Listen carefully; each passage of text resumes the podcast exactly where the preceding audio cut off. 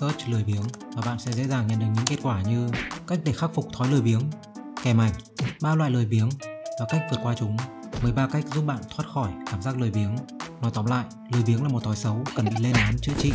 Nhưng nếu mình nói với bạn là nhờ lười mà cuộc sống của mình đã tốt hơn rất nhiều thì sao? Trước khi chuyển sang chụp ảnh, mình là một biên tập viên. Công việc chính của biên tập viên một trang tin tức, ngoài update tin tức, viết, dịch và edit bài của cộng tác viên thì còn một việc nữa, đó là chấm nhận bút. Khi mình còn làm công việc đó cách đây 3 năm, việc chấm nhuận bút được thực hiện hoàn toàn thủ công, tức là bạn lên trang tin, copy tiêu đề bài viết, paste vào Excel, copy tên người viết, paste vào Excel, copy link bài viết, paste vào Excel, sau đó vào hệ thống, copy lượt view bản web, paste vào Excel, copy lượt view bản mobile, paste vào Excel. Bạn có phải đếm số lượng ảnh trong từng bài, phân loại dạng bài, phân loại bài dựa trên view để có thể chấm nhận bút. Và bạn phải lặp đi lặp lại cái quy trình đấy hàng chục lần mỗi ngày. Nếu bạn làm một nhân viên gương mẫu nghe lời sếp, mình thì không. Thứ nhất, mình không phải là kiểu nhân viên gương mẫu sếp nói gì cũng nghe. Thứ hai, khi mà bạn có một trang tin thì tất cả những cái dữ liệu, tiêu đề bài viết, thông tin người viết, link bài, lượt view bản web, bản mobile, bla bla bla, tất cả những dữ liệu đấy đều đã có trong hệ thống. Vậy thì vì sao bạn lại phải ngồi nhập tay từng bài? Bạn lười, bảo bạn làm những cái việc cần thiết bạn đã không muốn làm rồi. Đằng này còn bảo bạn làm một cái việc mà bạn cảm thấy rất là vô lý và thừa thai. Vấn đề là mình không thể bảo với sếp là em không làm đâu chị ạ. À. Và nếu mình không chấm nhuận thì cuối tháng mình không có nhuận, không có tiền nên mình vẫn phải làm. Nhưng mà mình làm như thế nào? Các bài viết trước khi lên trang sẽ được biên tập viên dựng trong một hệ thống gọi là EMS nó giống như khi bạn post bài trong các forum có text chèn ảnh, chỉ là nhiều tùy chọn phức tạp hơn. Mình vào EMS và sau một hồi lò mò, Cuối cùng mình cũng kiếm được chỗ để xuất ra những dữ liệu về các bài viết trên trang và thay vì copy từng thông tin cho từng bài như ban đầu, giờ mình chỉ cần copy cả cục thông tin đó, paste vào bảng nhận bút. Mình cũng kết hợp sử dụng bộ lọc của Excel để chấm hàng loạt bài cùng lúc thay vì chấm thủ công từng bài.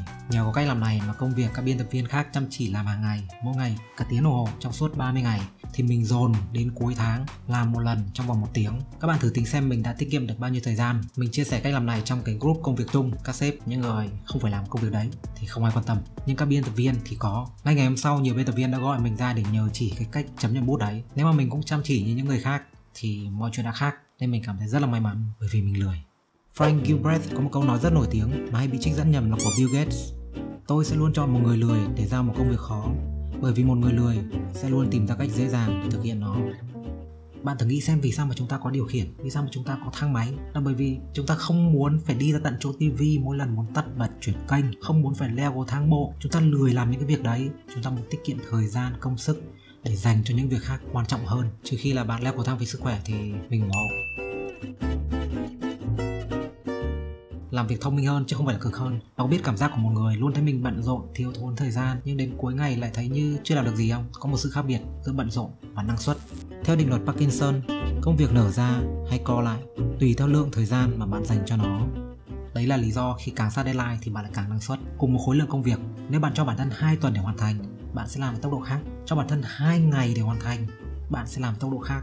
Mục tiêu là chọn the sweet spot, cái thời gian ngắn nhất để hoàn thành được công việc với cái chất lượng cao nhất mình đi làm 10 năm thì 5 năm đầu mình trốn lên công ty. Bởi vì mình cảm thấy cái môi trường làm việc 8 tiếng một ngày nó quá cứng nhắc và không cần thiết. Nhưng năm đầu, mình chỉ mất 3 đến 4 tiếng buổi sáng để hoàn thành hết khối lượng công việc, thay vì dàn trải ra cả ngày.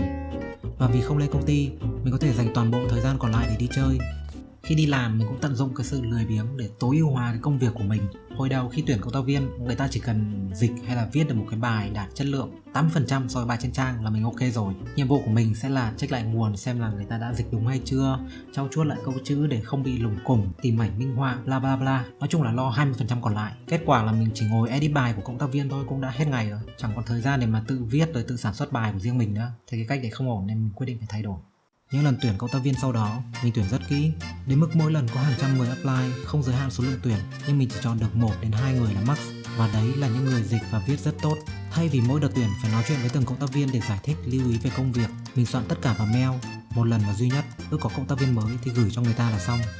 Kết quả là khi cộng tác viên gửi bài cho mình, đấy là những cái bài viết đã dịch chính xác thông tin, câu chữ trau chuốt chỉnh chu, hình ảnh minh họa đầy đủ, chất lượng cao, hay nói cách khác là đã đạt 99% chất lượng bài trên trang rồi. Việc của mình bây giờ chỉ còn là chỉnh sửa lại tiêu đề rồi thì avatar của bài viết uh, nếu cần.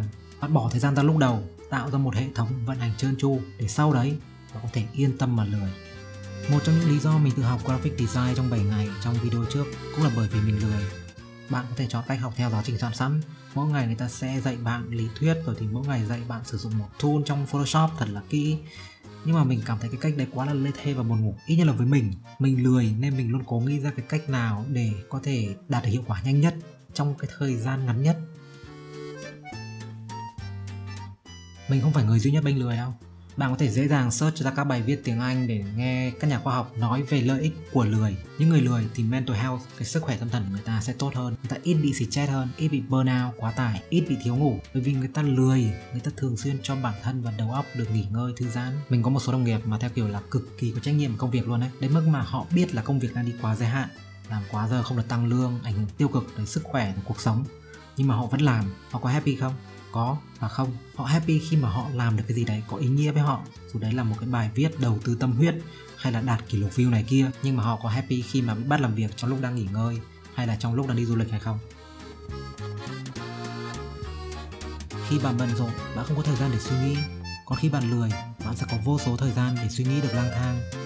Theo các nghiên cứu khoa học, thì việc không làm gì có thể giúp kích thích sự sáng tạo. Những cái ý tưởng của mình, những cái video mà bạn xem hầu hết nó đều ra đời từ những lúc mà mình chẳng làm gì cả đầu óc mới có thể tha hồ nghĩ hết cái này cái kia mình không làm video này để khuyên các bạn là hãy lười đi mình chỉ muốn thứ nhất đấy là trả lại công bằng cho lời biếng nó không hề tệ hại như mọi người vẫn thường nói mà theo các nghiên cứu khoa học thì nó còn mang lại rất là nhiều lợi ích cả về tinh thần lẫn thể chất cho con người. Thứ hai, chúng ta là sống trong một thế giới đề cao workaholic, đề cao cái sự bận rộn một cách quá đà. Lúc nào cũng phải là làm việc, làm việc, làm việc, làm việc, học, học, học, học, học. và thấy trên kênh này mình học đủ thứ đúng không? Chắc là bạn nghĩ mình chăm lắm đúng không? Yeah mình chăm những lúc mình không lười. Mình thấy cái gì quá cũng không tốt, chăm quá cũng thành tiêu cực. Chúng ta nên biết cân bằng giữa chăm chỉ và lười biếng. Chăm khi cần chăm và lười khi cần lười. Không nên để công việc nó làm ảnh hưởng tiêu cực đến sức khỏe và cuộc sống. Hãy lười khi cần thiết để bản thân được nghỉ ngơi, để đầu óc có cơ hội được sáng tạo.